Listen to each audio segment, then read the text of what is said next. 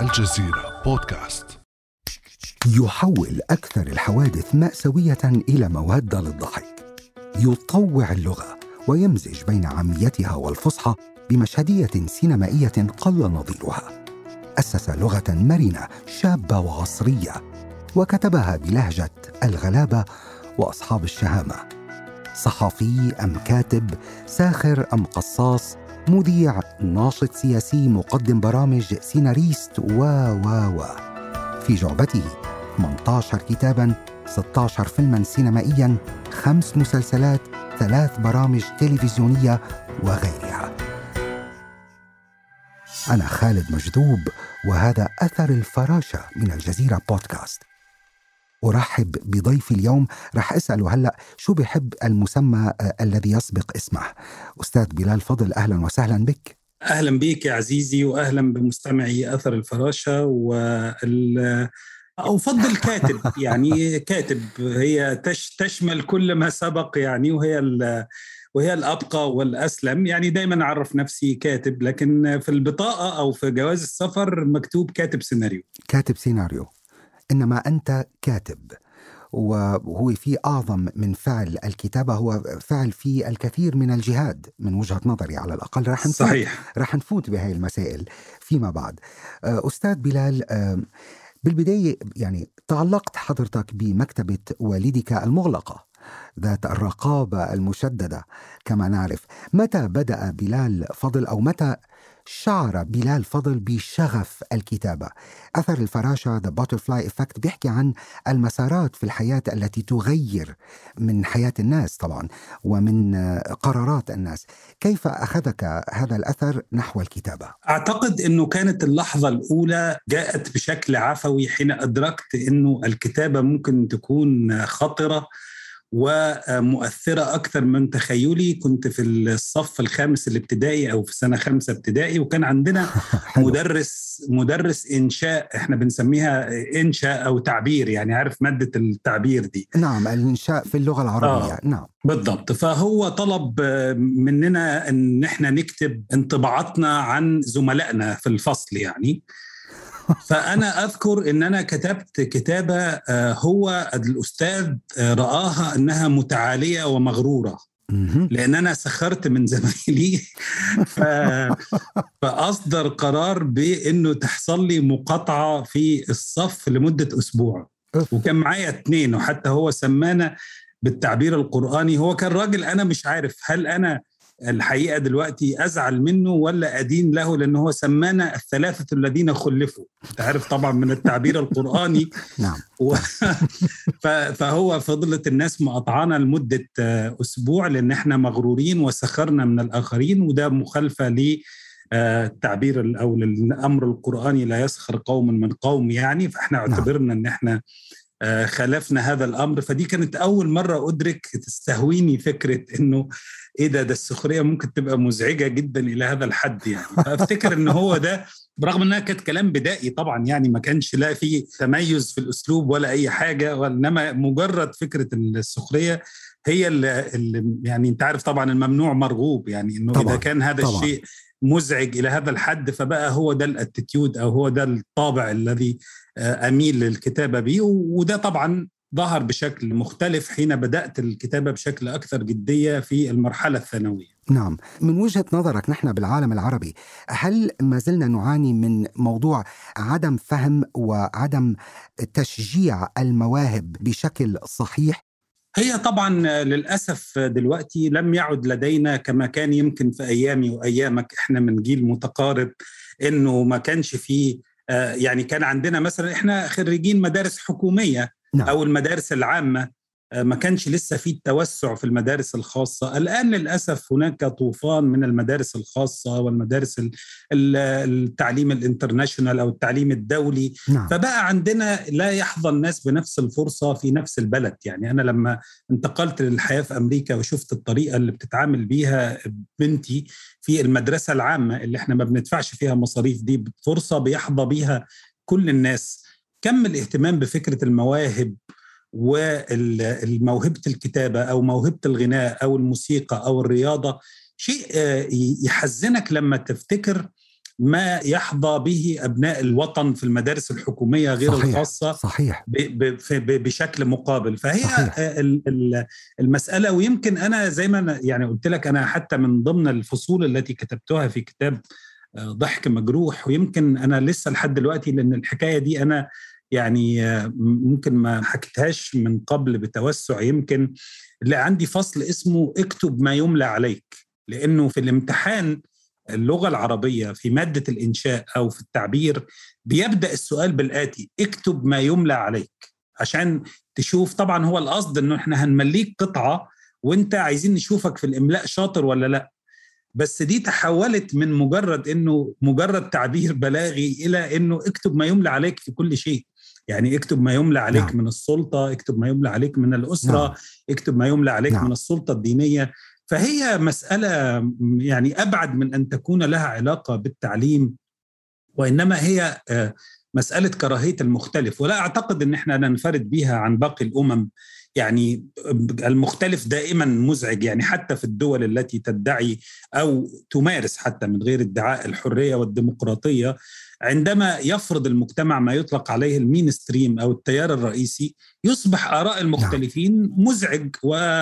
ويتم مقاطعتهم، تتم أحيانا رفع قضايا عليهم. فأعتقد أن هذه طبيعة الإنسان، أن الإنسان يعني حيوان اجتماعي يميل إلى العيش في في قطيع، يعني طبيعة المجتمعات البشرية على الأقل.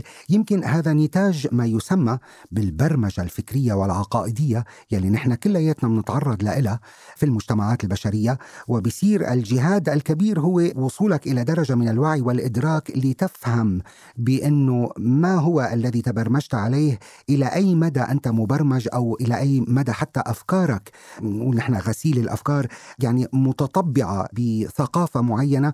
وفي كتير ناس بيعيشوا حياتهم على الأرض وهن طبعا محصورين داخل هذا السجن، خلينا سجن افتراضي، وآخرون اللي هن يتفكرون، وأنت واحد منهم، بيسألوا الأسئلة الصعبة، وهي طبعا هي تشويس أصعب بكثير من الخيار الآخر اللي هو إنك أنت تعيش بمجرد خلينا نقول ثقافة القطيع من دون ما يكون في. وهو جزء جزء من المسألة إدراك إنه الرأي المختلف ليس بالضرورة أن يكون صائبا، لأنه في عندنا هوس، وخصوصا هذا الهوس غذته السوشيال ميديا ووسائل التواصل الاجتماعي، انه ما بقاش فيه تسامح مع فكرة ان انت تقول رأي خطأ او رأي منفلت او رأي متجاوز او رأي. جزء من الحرية هي فكرة، يعني ما معنى الحرية اذا كان قبول كل الآراء الصائبة وكل الآراء الحكيمة؟ لا، الحرية هي قبول الآراء المنفلتة والطائشة والمتجاوزة والمزعجة والمل... والمثيرة للاستفزاز، ومش قبولها بمعنى انها موافقة على صحتها، ولكن إنما الاعتراف بأحقية صاحب هذا الرأي بأن يقول رأيه حتى لو كان بالضبط. مختلفا أو من غير أو من غير ما تصل المسألة إلى التخوين أو التكفير. ثم عندما تزيد السلطة يعني يتحول المسألة من مجرد سلطة معنوية أنك بتعمل تخوين افتراضي أو تكفير افتراضي إلى تخوين فعلي وتكفير فعلي ومعاقبة لصاحب الرأي، إما عبر الوسائل بقى النيابة العامة أو المحكمة، أو وصولا حتى للطعن في الرقبة زي ما حصل لشيخ طاعن في السن زي نجيب نعم محفوظ نعم مثلا. يعني فالمسألة طبعا، ونحن وأنت تتحدث تحديدا عن عن رواية أولاد حارتنا طبعا، وما نتج عنها طبعا من عواقب صحيح. دفع ثمنها هو شخصيا عند محاولة ال ال الاغتيال. صحيح. قلت حضرتك بأنه العمل الصحافي في مصر قد مات، فهل ما زلت تراه كذلك اليوم؟ وكيف تراه بشكل أوسع في العالم العربي بظل اجتياح منصات التواصل الاجتماعي؟ هو العمل الصحفي في العالم كله يعاني من أزمات متعددة لا تخفى عليك طبعا، وهجوم شرس من الأونلاين ووسائل التواصل الاجتماعي والإعلام الجديد. لكن الموت الصحافة في مصر هو موت فعلي، مش موت حتى افتراضي كما يخاف البعض أو كما يحاول. يعني مثلا هتلاقي أنه اشتراكات نيويورك تايمز مثلا زادت في السنين الأخيرة، والواشنطن بوست، وفي رغبة في محاولة اقتحام هذا العالم الجديد والتعبير عن الوسائل الرقمية وعمل أشكال مختلفة نعم. وإلى نعم. ذلك. لكن تدخل أجهزة الأمن والأجهزة السيادية وسيطرتها على العمل الصحفي قتل الصحافة بالمعنى الفعلي. يعني لم تعد الصحف الورقية توزع، وفي الوقت نفسه المواقع الرقمية أصبحت تلجأ إلى وسائل شديدة الانحطاط لترويج، يعني اللي يقرأ يتابع مواقع عريقة في الصحافة في مصر، يعني من غير ذكر أسماء لأنه يعني كلها معروفة دلوقتي، حاجة شديدة البؤس والوضاعة في نفس الوقت. يعني أنت ينتابك شعور ما بين أن أنت تتقزز من هذه الطريقة لترويج المحتوى الصحفي، أحيانا على حساب أعراض الناس، أحيانا على حساب جنازات يتم تصويرها بشكل مختلف أو أخبار مغلوطة، وفي نفس الوقت تحس بالبؤس أنه في كائن إنساني أو إنسان مضطر إلى أنه يأكل عياله من هذا النوع من الصحافة. فيعني فكرة أن أنت تقدم صحافة في غياب الحرية وفي غياب حرية النشر وحرية التعبير وعدم احتكام الصحفيين إلا إلى ميثاق الشرف الصحفي والقوانين التي لا تقيد الحريات، يستحيل أنك تلاقي صحافة حرة. فبالتالي لحسن الحظ أنه في صحفيين كتير سافروا برا مصر، سواء بأجسادهم أو سواء بمهنهم، يعني هم لسه عايشين في مصر بس بيشتغلوا مع مواقع إلكترونية عالمية, عالمية وأجنبية. نعم. وأنا بصراحة نعم. بشوف أن مستواهم أحسن مئة مرة من جيلنا، اللي هو المفروض أن احنا يعني، وحتى من جيل أساتذتنا، لأن هم تعلموا الصحافة على أصولها وتعلموا الصحافة بعيدا حتى عن المؤثرات المحلية اللي ما فيهاش قدرة على أنك تعمل نوع من أنواع ال أنا ما بؤمنش قوي بفكرة الموضوعية، ولكن التحيز المبني على أسس علمية أو أسس عقلانية، ففي الآخر القارئ يستفاد من المنتج النهائي. فده ممكن يشكل أمل للصحافة عندما ترفع سطوة الدولة، وأنا أؤمن أنها سترفع يوما ما يعني عن العمل الصحفي. هل سيكون هذا اليوم على أيامنا ولا يمكن بعد؟ لا، أنا و- و- والله أنا متفائل وشايف أنه هيحصل على أيامنا. يمكن نكون ختياريين أو طاعنين في السن، ختيارنا بس هيحصل بسبب. طيب، نحن اتفقنا بالبداية، أنا قلت أنه الصحافة والكتابة على الأقل خلينا نقول هي نوع من جهاد للنفس. في هون أنا بلاقي تناقض بمكان ما بكلام حضرتك. خلينا خلينا نقول نضال خلينا نقولها خلينا نقول الجهاد سلاش النضال. نعم يعني نعم، هو نضال طبعا. وأنا أنا معك على فكرة. أنت قلت شغلي هلأ استوقفتني وهي حقيقة، لأنه دايما تستوقفني كلمة أنه أنت مطلوب منك أن تكون موضوعي. كيف أنا مطلوب مني أن أنتقد وأكون موضوعي؟ يعني النقد بحد ذاته هو بده ينبع من فكر شخصي وفكر موضوعي بالطرح أكيد، يعني أن لا أن لا ألفق أكاذيب، أن لا أفتري. طبعا هذا مطلوب، إنه هاي الموضوعية بمكان ما. أما أنه ناقش موضوع معقد وملح وشائك وكون موضوعي بأي ناحية، كيف نفسرها؟ لا أجد لها تفسير عندي على الأقل.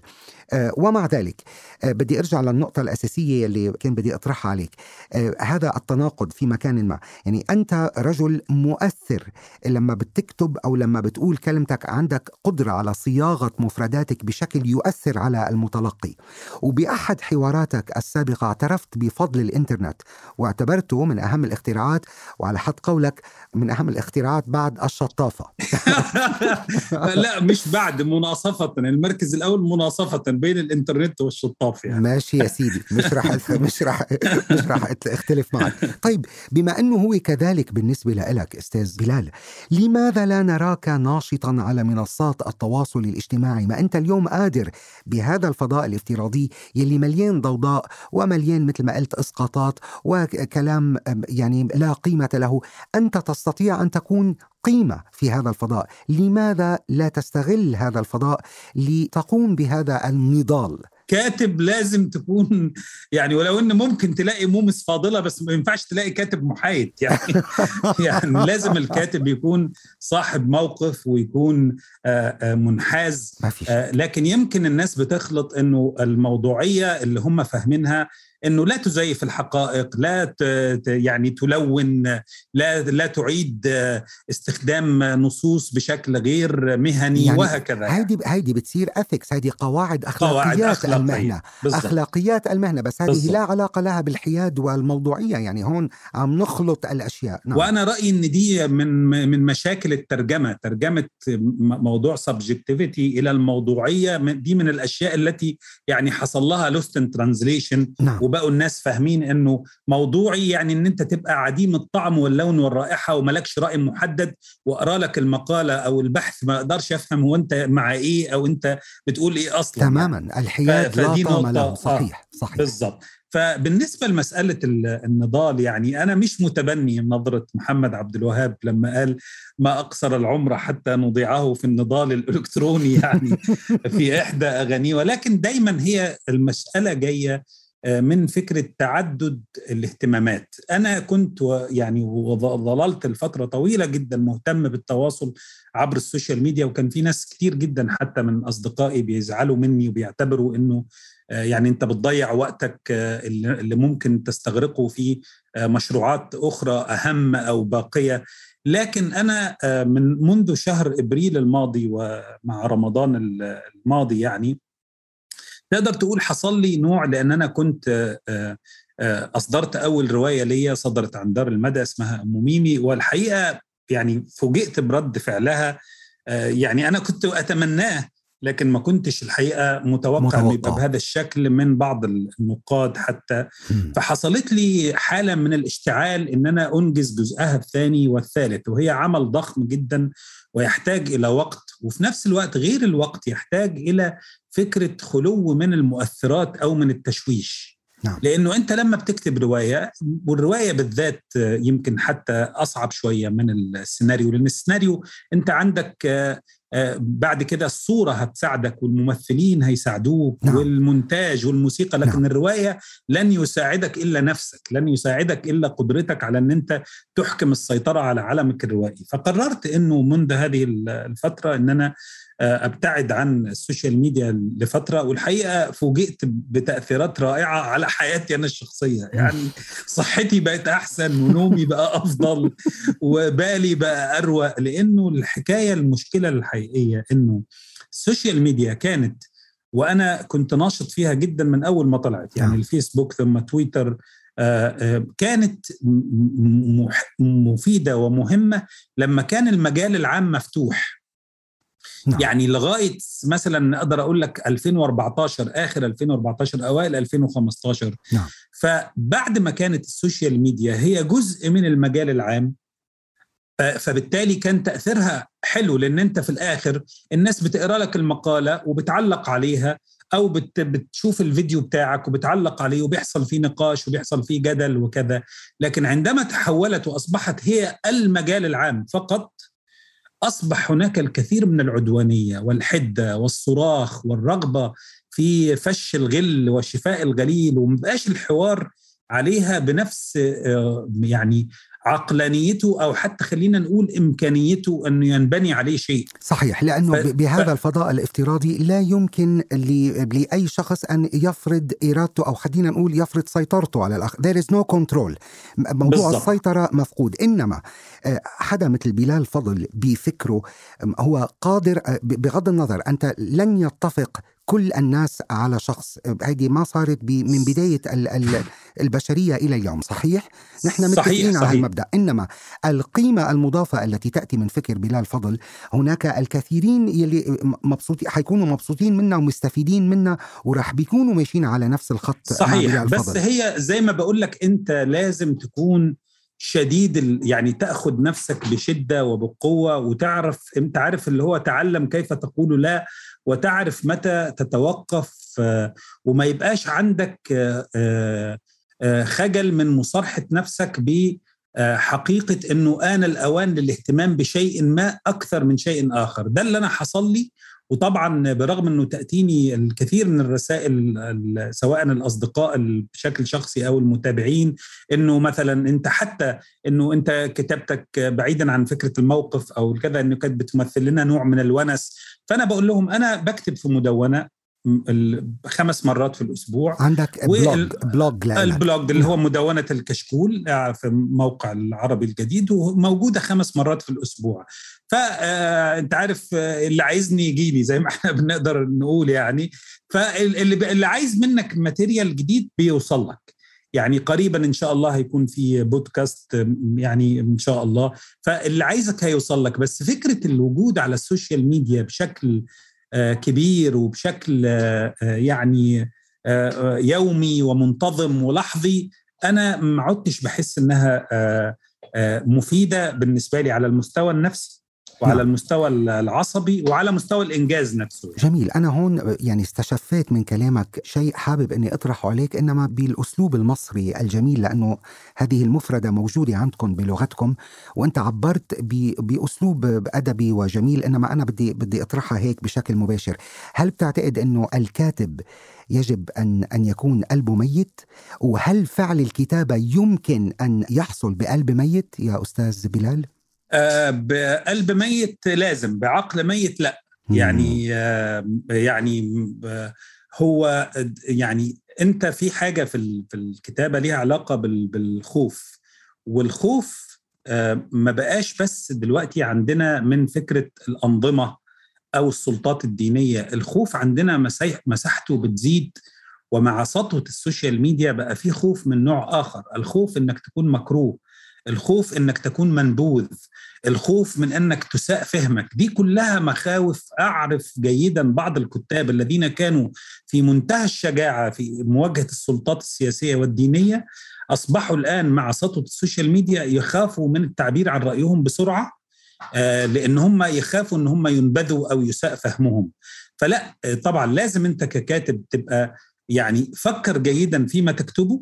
وعلى رأي التعبير الشاعر الشعبي يعني اللي هو إن خفت ما تقولش وإن قلت ما تخافش.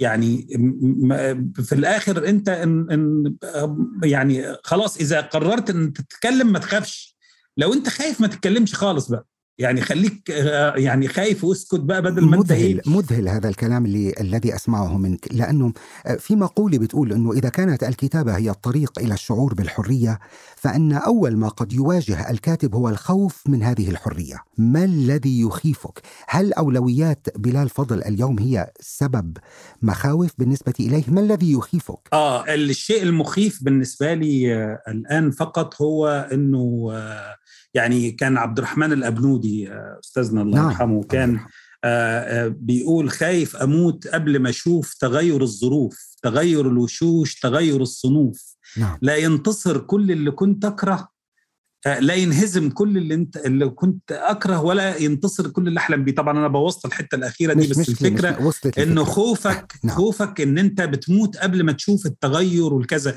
ده كان الخوف اللي رافقني لسنين العشرينات بقى والثلاثينات والأربعينات. دلوقتي نعم. الخوف الوحيد هو أن يأتي الموت قبل أن تنجز ما آه أنت متصور إنه آه مفروض تنجزه. وده زاد عندي للأسف آه بشكل كبير في السنتين الأخيرة، وتحديدا في السنة الأخيرة بعد ما فقدت أصدقاء أعزاء زي المخرج الكبير حاتم علي، واللي كان نعم. قريب جدا من القلب يعني نعم. وكنا حتى بنشتغل في مشروع نعم. كان أنا عندي أمل. أسألك عن هذا المشروع نعم مع آه. مع الراحل يعني حاتم علي نعم. حاتم علي فقدت الصديق العزيز علي رجب، واللي هو أخرجت أخرج لي أربع أفلام من أفلامي نعم. وكان نعم. يعني وإحساس برضو إنك تشوف إنه يعني دايماً إحنا متعودين إنه بيموت الجيل اللي قبلنا، لكنك تشوف الجيل بتاعك والجيل القريب منك نعم. وبعدين موضوع الكورونا بما رافقه من خطر على العالم كله، فبقت الفكرة إنه يعني بقى إدراكك للساعة الرملية بقى أكتر من قبل كده، وإدراكك لفكرة المتبقي هو ده الخوف الرئيسي ده. نعم. هو شوف أنا من الناس يلي يعني من خلال اطلاعي ومن خلال إذا بدك يعني فلسفتي الخاصة، اكتشفت بأنه نحن نعيش في جزء من العالم يعزز بالإنسان ثقافة الموت ولا يعزز فيه ثقافة الحياة. حتى على علاقتنا مع الموت هي علاقة شائكة و مش بالضرورة تكون بهذه السوداوية والمأساوية. نظرتنا للموت نظرة خاطئة، نعتبره هو يعني شيء مأساوي تراجيدي، هو نهاية. ومن قال الموت قد يكون بداية مفرحة ورائعة وجميلة جدا. إنما هذا الموضوع هلأ ما بدنا نتفلسف لأنه حندخل بي لا لا بي بالعكس. أنا عايز أقول لك هو ده, ده نقطة مهمة. ما هو ده جزء برضو اللي أنت بتقوله، ده جزء من الغرور الإنساني اللي احنا عندنا. يعني أنا ساعات كده أقعد أقول لنفسي آه آه وأنا جاي من طبقة آه آه شعبية لا تعرف ثقافة الطب النفسي، ولا تعرف ثقافة ثقافة الثيرابي والعلاج، يعني دي كلها حاجات بالنسبة لنا للأسف يعني هقول لك ايه مثيرة للسخرية، وده شيء خطأ طبعا، كنا احنا بنسخر منه. لكن لما بنكبر وبنشوف انه لا، انت لا بالعكس لازم تعمل وقفة مع نفسك وتتأمل وتحاول ان يعني تتخفف من الأعباء اللي انت بتشيلها على نفسك وانت متخيل ان انت جامد قوي فتشيل وزن اكبر من وزنك. أحسنت. فالغرور الإنساني بيخلينا ساعات اعود لنفسي، طب ما فرضنا انك مت يعني النهاردة، يعني خلاص يعني الحرب والسلام مش هتطلع للدنيا يعني يعني الجريمة والعقاب ما اتكتبت خلاص. يعني كمان أنت عم تكون قاسي على نفسك بمكان ما. يعني فرويد وهو يعني سيجموند فرويد سيد الطب النفسي يقول بأنه أقوى غريزة في الإنسان هي غريزة البقاء، فمن حقك. صحيح. يا سيدي من حقك، هذا مش غرور. صحيح. مش غرور. صحيح. فاللي هو يعني تقعد تقول يعني أوكي ماشي خلاص، لازم تحاول أن أنت فيما تبقى من العمر سواء كان عشرين ثلاثين، كنت محظوظ زي محمد حسنين هيكل وكانوا أربعين أو أكتر حتى كمان، يعني الله يرحمه عنا معمرين أو محمد بالعالم العربي يعني محمد عبد الوهاب. بس طبعا كمان إحنا يعني احنا عندنا تعبير اللي هو من جار على شبابي جارت عليه شيخوخته. انا طبعا بقوله بشكل غير مهذب فانا مش هقوله دلوقتي، بس ده اللي حصل ان احنا احنا جرنا على شبابنا بالاكل الغلط والنوم الغلط بسيطة بسيطة والصحة الغلط. فيعني بنحاول ان احنا نرمم ما يعني ما أفسدناه في أنفسنا بأنفسنا. نعم يا سيدي، بالآخر الأعمار بيد الله، وإن شاء الله بتمنى لك دوام الصحة والعمر المديد. رب ربنا يخليك. أستاذ بلال، تقول الكاتبة الجزائرية أحلام مستغاني: لتكتب لا يكفي أن يهديك أحد دفاتر وأقلاما، لابد أن يؤذيك أحد إلى حد الكتابة.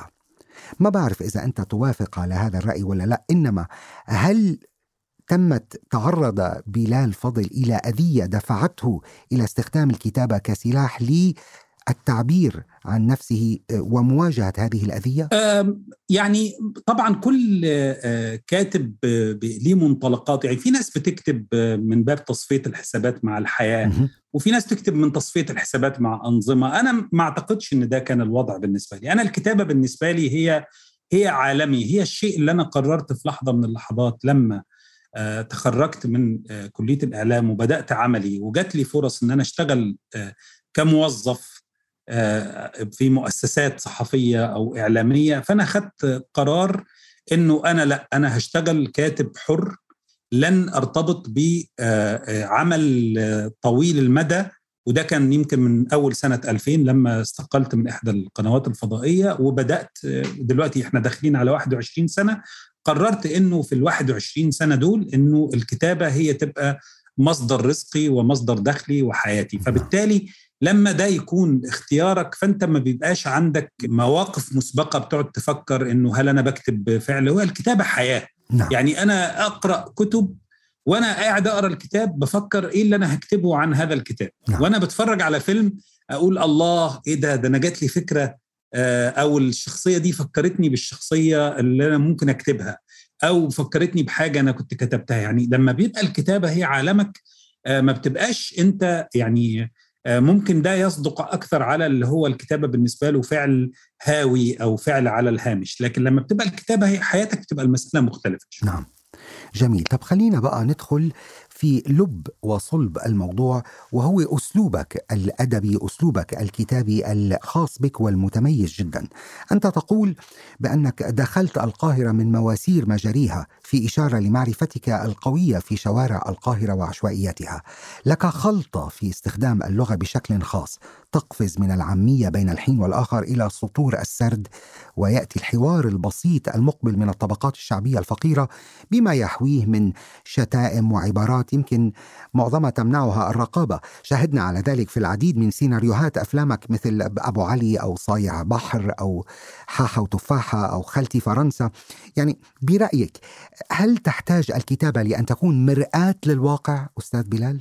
يعني تحتاج الكتابة إلى أنها تكون صادقة مع نفسها، بغض النظر هي طلعت مرآة للواقع أو أنت كنت متخيل أن الواقع كده، أو لأنه زي ما أنت قلت يعني أنه رضاء الناس غاية لا تدرك، وخصوصا لما الناس دول يكون كل واحد فيهم دلوقتي عنده صوت يقدر يعبر بيه. فأنت هتقول له ده الواقع، هيقول لك لا مش ده الواقع اللي أنا بشوفه في الكومباوند اللي أنا فيه، أو مش في حتى نعم. في حي شعبي يقول لك لا إحنا بتوع الأحياء الشعبية. مش كده يا سيدي، ما هي الأحياء الشعبية درجات وطبقات، وحتى في قلب العشوائيات هناك عائلات مختلفة، هناك عائلات فرض عليها أن تعيش في العشوائيات إذا صح تمام. تعبير العشوائيات يعني نعم. آه والأحياء الفقيرة وكذا. فالواقع يعني متعدد وما فيش ليه مرآة واحدة. هذه الكلمة فكرة مرآة الواقع هي من ضمن المشاكل الكبرى في إدراك الواقع العربي.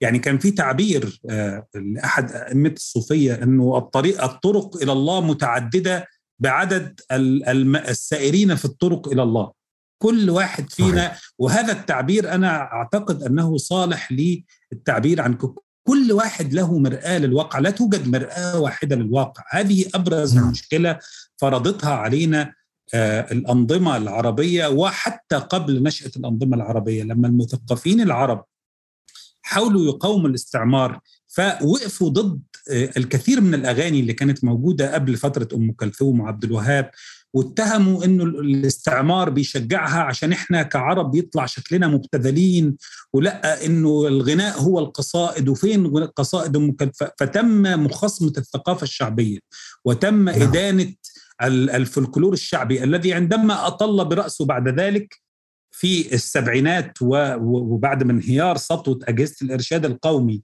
في الستينات نعم. وبقى فيه بين قوسين انفتاح أكثر، فبقوا يقول لك إيه ده ده إحنا مش كده. لا يا حبيبي، كل هذه يعني الساحة ده حنبوب بتاعت حمد عدوية دي فولكلور شعبي موجود منذ قديم الأزل في التراث المصري. صحيح. هي الفكرة إنه بس أخمد هذا الصوت وأسكت عشان يبقى في مرآة واحدة للواقع الغنائي ومرآة واحدة للحقيقة. وفي صوت حتى التعبير نفسه بتاع أم كلثوم وأنا من عشاقها اللي هو صوت الشعب، فيبقى هي دي صوت الشعب. لا، في أصوات للشعب. الشعب المصري بيحب يسمع أم كلثوم ساعات، ويحب يسمع أحمد عدوية ساعات، ويحب يسمع المهرجانات ساعات، ويحب يسمع عبد الوهاب ساعات. وهذه هي الفكرة التي يمكن أن تقصها، هذا التنوع التنوع اللي هو جزء من تجربة الحياة. بالزبط. لا يمكن أنه نكون كلنا لون واحد بالزبط. وذوق واحد و... ف... نعم. فأنا نعم. كان بالنسبة لي اختيار لغوي منذ كنت أكتب في صحيفة الدستور وأرد على رسائل القراء، اخترت ده كان اختيار يعني حر، ودفعت ثمنه أحيانا تجاهل من البعض وأحيانا هجوم من البعض واتهام بإفساد ذوق الناس وت... يعني وإفساد لغتهم، بينما إفساد إيه ده إحنا بنجي إحنا كل يعني إحنا تع... فؤاد حداد العظيم كان ليه تع... تعبير رائع يقول لك إيه، ورفعت فني إلى مقام الشعب. يعني الشعب إحنا بنأخذ منه، ما حدش بي... بي... بيفرض على الناس لغة، ولا بالعكس إحنا بنأخذ منهم وبنديهم. فده كان اختيار، واختيار يعني ما اعرفش نتيجته النهائيه هتبقى ايه، ده الحكم عليه مش ليا طبعا، لكن انا استمريت فيه، عملته في مقالاتي، عملته في افلامي، عملته في قصصي، عملته حتى بشكل اكثر جرأة في روايتي الاولى آه انه الشخصيات بتتكلم باللغه التي تقولها في الحياه. انا مش هميع الواقع كما رايته، الواقع اللي أنا نعم. عشته، ولا هزيفه، يجب أن يكون لها مكان. نعم نعم أكثر ما يلفتني الحقيقة بستاذ بلال بسيناريوهات أفلامك صدق الكلام الذي يخرج من الشخصية. يعني لما عبلة كامل تتكلم بخالتي فرنسا، ما أنت كريم يا رب، يقطع من هنا ويوصل من هنا، خليك ليا يا وزداتي. طب وحياة الرغوة الطاهرة دي لو أوريكي وأوري وزاتي، تعالي وزاتي فرحين، فتحتي نافوخ مين النهارده؟ ان شاء الله عمرك ما تغلبي يا فرنسا. البركه دي اللي كانت بتقع فيها حالتك بعميس النوم. هذا الفيلم كان له يعني وقفة مهمة عندي على الصعيد الشخصي. أنا طبعا كان في كمية هائلة من الظرف، وبنفس الوقت لقيته مأساوي بمكان ما. يعني هذه هي الخلطة الخاصة فيك في نقل الواقع، إنما عندما تتحدث الشخصية أصدقها. وأنا بقول بأنه اليوم أهم معيار للفن بأنك أنت تصدق اللي عم تشوفه، فأنت وكأنه تتحدث بلغة هذه الشخصية نفسها. على اختلاف شخصياتك طبعا كلهم بيتحدثون بالشكل يلي يناسب عباءة هذه الشخصية. تستخدم حضرتك لغة مغرقة في عميتها بأسلوبية فريدة تجعل منك ساخرا مميزا في زمن كثر فيه التقليد. سؤالي هو كيف بتحافظ على عدم الوقوع في دائرة الأسطوانة المشروخة، خلينا نقول، بخلال رسمك لشخصيات أفلامك؟ أعتقد أن المسألة لها علاقة بالسخرية. هناك فرق بين أن تكون السخرية أسلوب في التعبير، نعم، وبين أن تكون السخرية طريقة في التفكير. نعم.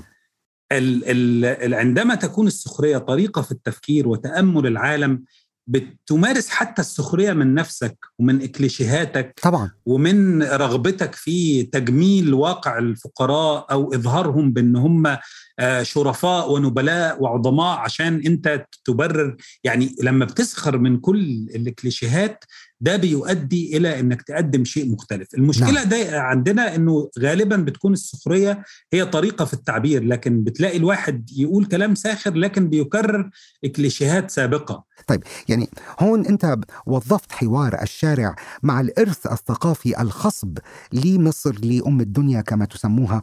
ما هي التقنيات التي تعطي أعمال بلال فضل جوازا للمرور عبر النقاد والأذواق المتعددة؟ يعني أنا شخص بعيد إلى حد ما عن الثقافة المصرية التي أعشق طبعا، وكان لي زيارات كثيرة لمصر، وهي فعلا يعني هي شيء أمرار ما بقدر أني أعبر عنه بالكلام. هناك طاقة غريبة بهذا البلد، طاقة إبداعية غريبة بتشمها بالهوى. يمكن هو عبر النقاد المسألة ما كانتش بسهولة وخدت وقت، يعني يمكن بدأت بعد مثلا فيلم أبو علي أو واحد من الناس أو النوع ده وبقى. لكن أنا دايما، وده مش بقوله يعني مع احترامي الكامل لكل الآراء النقدية وآراء النقاد وعلى راسي من فوق، لكن دايما هيفضل همك أنت ككاتب، سواء كنت بتكتب فيلم أو بتكتب رواية، هو رأي القارئ العادي أو المشاهد العادي. يعني قد تفرحك دراسة نقدية، طبعا أكيد تفرحك ومهمة، لكن لما يقول لك قارئ أنه استمتع بفيلم برواية أو مشاهد استمتع بفيلم، دي ليها. وكمان أنا لحسن حظي أنا جربت شيء متعة لا ينالها الكثيرين بسهولة، وبحمد ربنا عليها. متعة أن أنت تدخل إلى صالة عرض ممتلئة بالجمهور وتسمع الضحك والتصفيق أو ردود فعل الناس، دي نشوة ولذة، يعني عاملة زي لذة الممثل لما يقف على خشبة المسرح والناس تسقف له. نعم. ف...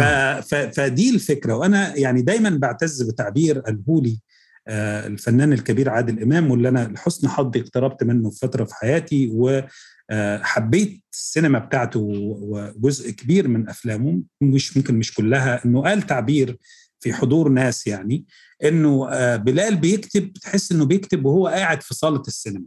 ده مش بالضرورة معناه انك بتكتب عشان بتتملق الجمهور او ان انت بترضيه، لان الجمهور لا يمكن معرفة، يعني لو حد قالك انه يعرف وصفة ارضاء الجمهور يعني كان غيرنا اشطر، يعني محدش يقدر. شارلي شابلن نفسه العظيم اللي هو طبعاً ابو السينما الجماهيرية فشلت له أفلام كان يحبها وكان يراهن عليها، وهذا المنطقي وهذا الطبيعي طبعا مية. لكن الفكرة ان انت بتكتب وانت كأنك جزء من عالم السينما. نعم. كأنك مسحور بسحر الشخصيات، حابب إن إنك تنبسط وإنت بتشتغل، والناس تنبسط وهي بتمثل، فالناس تنبسط وهي بتتفرج. نعم. ده مش النوع الوحيد من السينما، لكن ده النوع اللي أنا بحبه من السينما. يعني في أنواع أخرى من السينما، سينما تجريبية، سينما اللي هي ممكن ليها فنيات، وده أنا ممكن أتذوقه جدا وأحبه جدا وأحب أتفرج عليه، لكن ما مش هو النوع اللي أنا بأحب صنعه. المشكلة كانت دايما مع قطاع من النقاد إن هم عندهم تصور إنه السينما لازم تبقى كده. نعم. فأنت لما بتخرج عليها، طيب يا جماعة ليه ما فكرتوش إن أنتوا تنشغلوا؟ ليه الناس بتحب الأفلام دي؟ حتى أفلام محمد سعد زي الليمبي وزي والناظر وغيره، أفلام محمد هنيدي، للأسف نحن لدينا تأخر شوية، خلينا نقول نستخدم تعبير أكثر تهذيبا، في دراسة الثقافة الشعبية. يعني نعم. لعلك تعلم أنه جامعات العريقة في العالم فيها رسائل دكتوراه عن الراب و... مش بس هيك، يعني أنت تتخصص فيما يسمى popular culture، الثقافة الشعبية. نعم. في الثقافة الشعبية. في فيلم، يعني في أفلام دراسة رسائل علمية بتخصص لمناقشة أفلام اللي هي بتاعت السوبر هيروز اللي احنا ممكن بنتعالى عليها. واحد زي مارتن سكورسيزي مثلا بيعتبر انها هتكون السبب في نهاية السينما. نعم، اعتبرها انه هيدي ألعاب فيديو. نعم. نعم ألعاب فيديو، لكن في رسائل علمية بتدرسها وبتحاول تحلل آه ليه الناس بتقبل عليها. هو ده اللي كان مطلوب. يعني انا مثلا من اكثر الافلام اللي هجمت عليها فيلم حاحة وتفاحة. ده فيلم من حياتي الشخصية، أنا بتكلم عن ناس في عيلتي وخناقتهم على شقة العيلة. نعم. ودي قصة يعني متكررة في كل البيوت، مش بس في مصر، في مصر ولبنان وسوريا وأي مكان في الشرق، وهتلاقيها في الهند.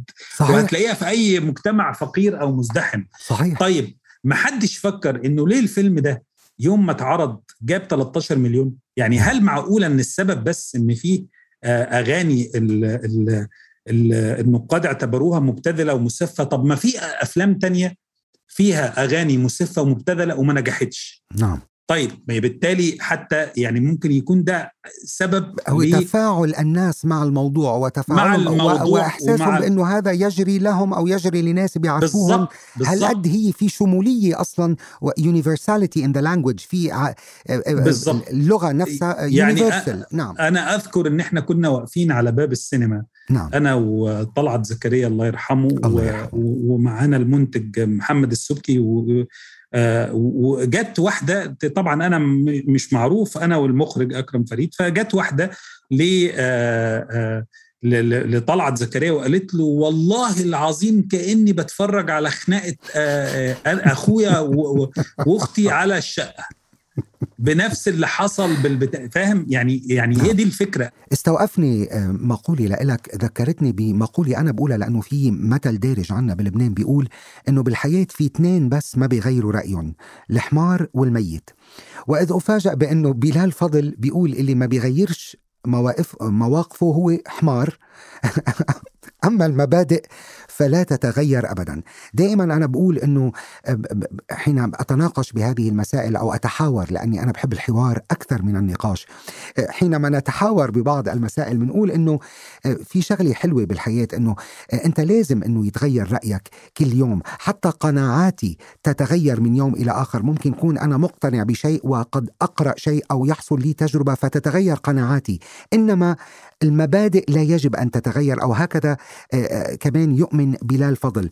ما هو الموقف وما هو المبدأ وما هي القناعات من وجهة نظرك؟ خلينا نقول أنه يمكن يكون يعني طبعا مش عايز أستفيد في م-م. فلسفة الأمر، لكن زي الفرق بين الاستراتيجي والتكتيكي. يعني ال- ال- الموقف هو الشيء اللي مرتبط بملابسات وظروف معينة. حين تتغير هذه نعم. الظروف والملابسات يمكن أن يتغير منطقياً. حكمك نعم. على الشيء ويتغير توصيفك ليه. لكن المبدأ المبدأ هو الشيء الثابت، يعني انحيازك للحرية الرأي.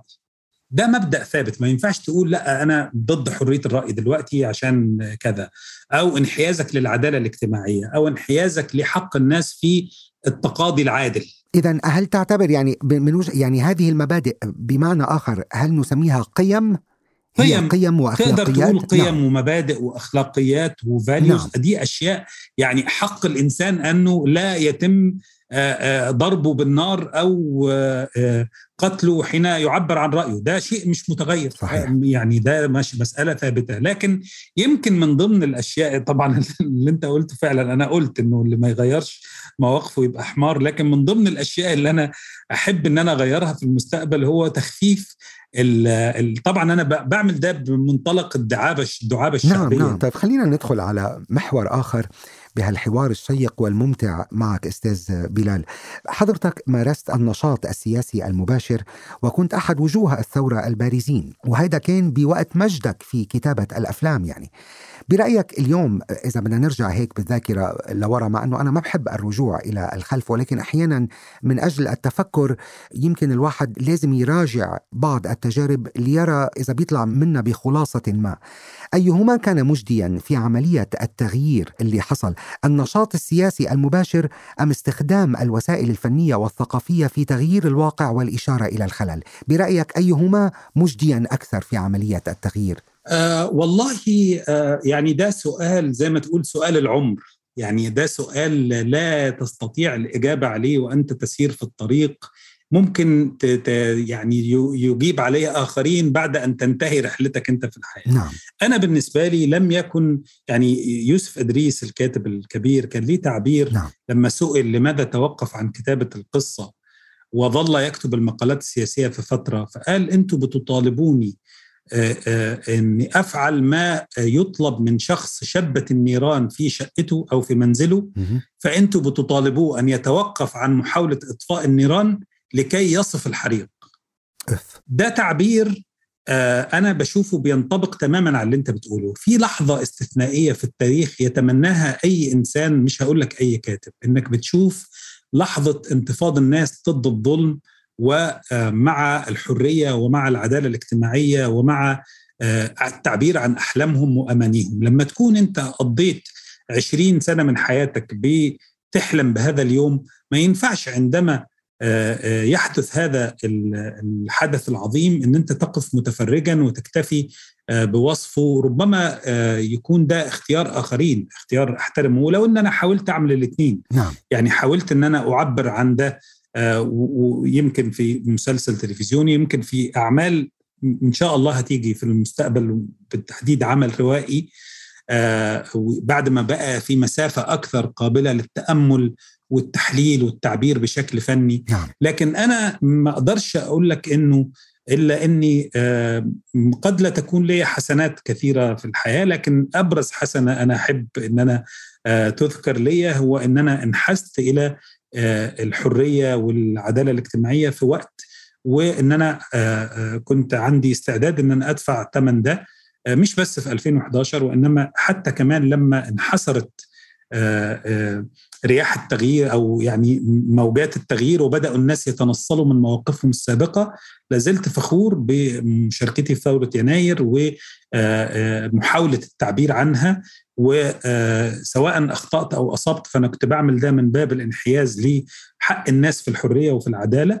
ولما حتى في ألفين وثلاثة عشر وألفين وأربعة عشر خدت قناعات ضد فصيل سياسي أنا معاه رفضاً ليه ما حدث لفصيل سياسي أنا مختلف معاه زي الإخوان المسلمين في مذبحة رابعة وغيرها، فبعتبر أن دي كلها هي محطات اختبار بتختبرك ككاتب، بتختبرك كإنسان.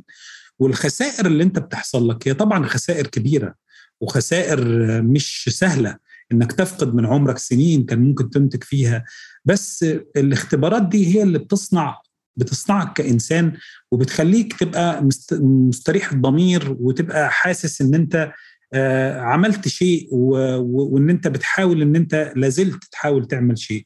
خليني أسألك على هامش هذا الحديث وهيك بطريقة مباشرة، يعني بعد مرور أكثر من عشر سنوات على ثورات ما سمي بالربيع العربي، من وجهة نظرك هل المجتمعات العربية مؤهلة للتحول الديمقراطي أستاذ بلال؟ وهل ثمن هذا التحول مقبول لأغلبية أفراد المجتمع أم أنه ثمن باهظ ربما لا يرغب كثيرون في تحمله؟ هو بالتأكيد ثمن باهظ، وثمن ربما سيكون القادم منه أحيانا في بعض الدول أكثر فداحة مما دفع بالفعل. نعم.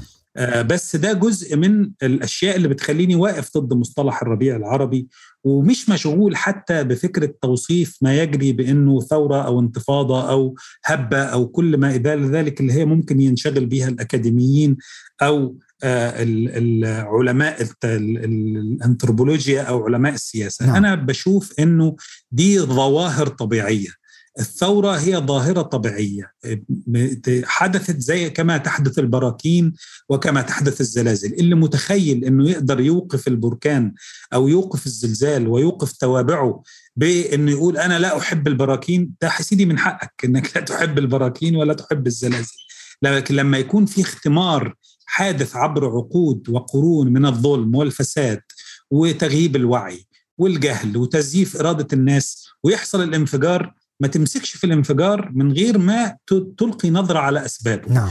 واللي متخيل أنه سيستطيع إيقاف المزيد من الانفجارات باتباع نفس الأسباب التي أدت إلى حدوث الانفجار السابق، بتمنى له حظ سعيد لأنه كان غيره أشطر. وإحنا بنشوف آه تاريخ الثورات في العالم كله هو عبارة عن مد وجزر ومحاولة لإيقاف آه لحظة التغيير مش بالضرورة أنا مؤمن بفكرة حلم طوباوي إنه لابد من بكرة اللي طال انتظاره أو إنه الثورة ستنتصر، بس المتأكد بالنسبة له بالنسبة لي إن محاولة التغيير ستظل مستمرة إن ما كانش في جيلنا في الأجيال اللي جاية، لسبب بسيط، لأنه أسباب ما يدعو إلى التغيير لم تحسم بعد. طب جميل، بما أنه عم نحكي عن هذا الموضوع قرأت لك ستيتمنت رائعة جدا استوقفني صراحة، بتقول فيها: إدراكك أنك على حافة الهاوية خير من أن تحلم بحقول الياسمين.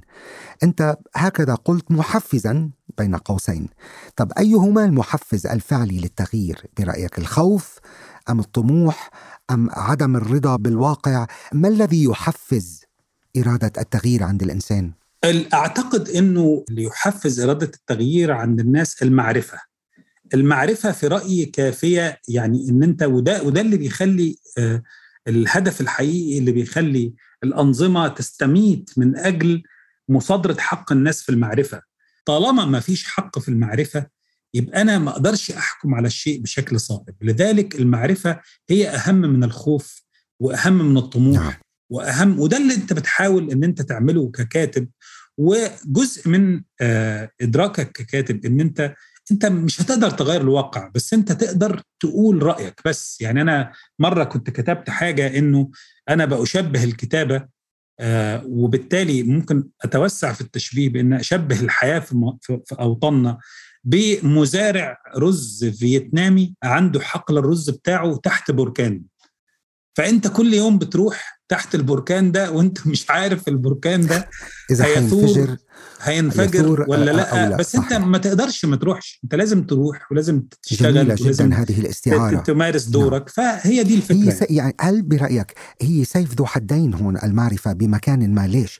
طبعا أنا بعتقد أنه هذا حق مقدس، بأنه الإنسان يكون عنده قدرة على توسيع آفاقه وتوسيع آفاق الإدراك عنده، ويصير قادر من خلال المعرفة طبعا بأن يتحول من كائن إذا بدك يعني مسجون داخل نفسه إلى كائن يرى الحياة بمنظار أوسع. إنما هي سيف ذو حدين، لأنه حينما تصل إلى هذه الدرجة من الوعي وتصدم بواقع مغاير تماما لقناعاتك، ماذا تفعل؟ صحيح. وأنت غير قادر على تغيير هذا الواقع. صحيح. ما هو ده جزء تهاجر. ده جزء م... تهاجر. ده جزء من من المعضلة، إنه الناس متخيلين إنه أنت بتطالب بحق المعرفة من أجل أنه المعرفة لما تيجي هتبقى النهاية سعيدة والأشياء رائعة. بالعكس، أبداً المعرفة أبداً. ممكن تكون كابوسية و... أصعب ويعني بكتير. نعم. أصعب بكتير بس نعم. هي في الآخر لابد زي بالضبط ما أنت أنا دايما كنت بقول أنه الموقف بعض الناس من الثورات العربية عامل زي اللي راح عمل فحوصات فاكتشف بالتحاليل إن عنده سرطان، فبدأ يلعن الفحوصات والتحاليل مش يلعن السرطان.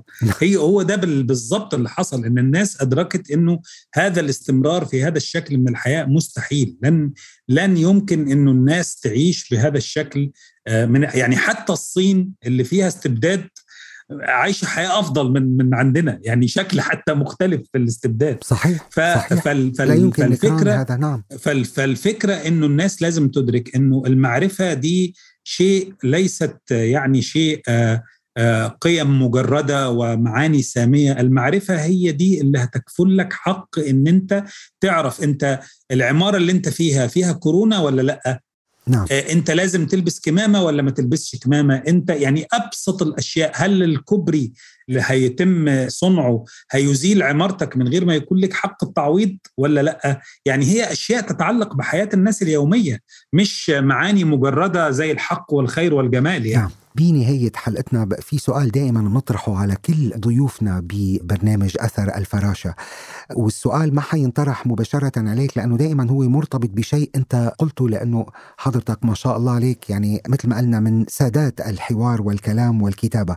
قلت سابقا حتى منتصف الثمانينات كان المثقف المصري يحلم بتغيير العالم، والآن يحلم المثقف المصري بتغيير عربيته. عربيته يعني سيارته. فاللي بدي أسأله لبلال فضل اليوم: إذا كان بإمكانك أن تغير شيئا واحدا في العالم، ماذا تغير؟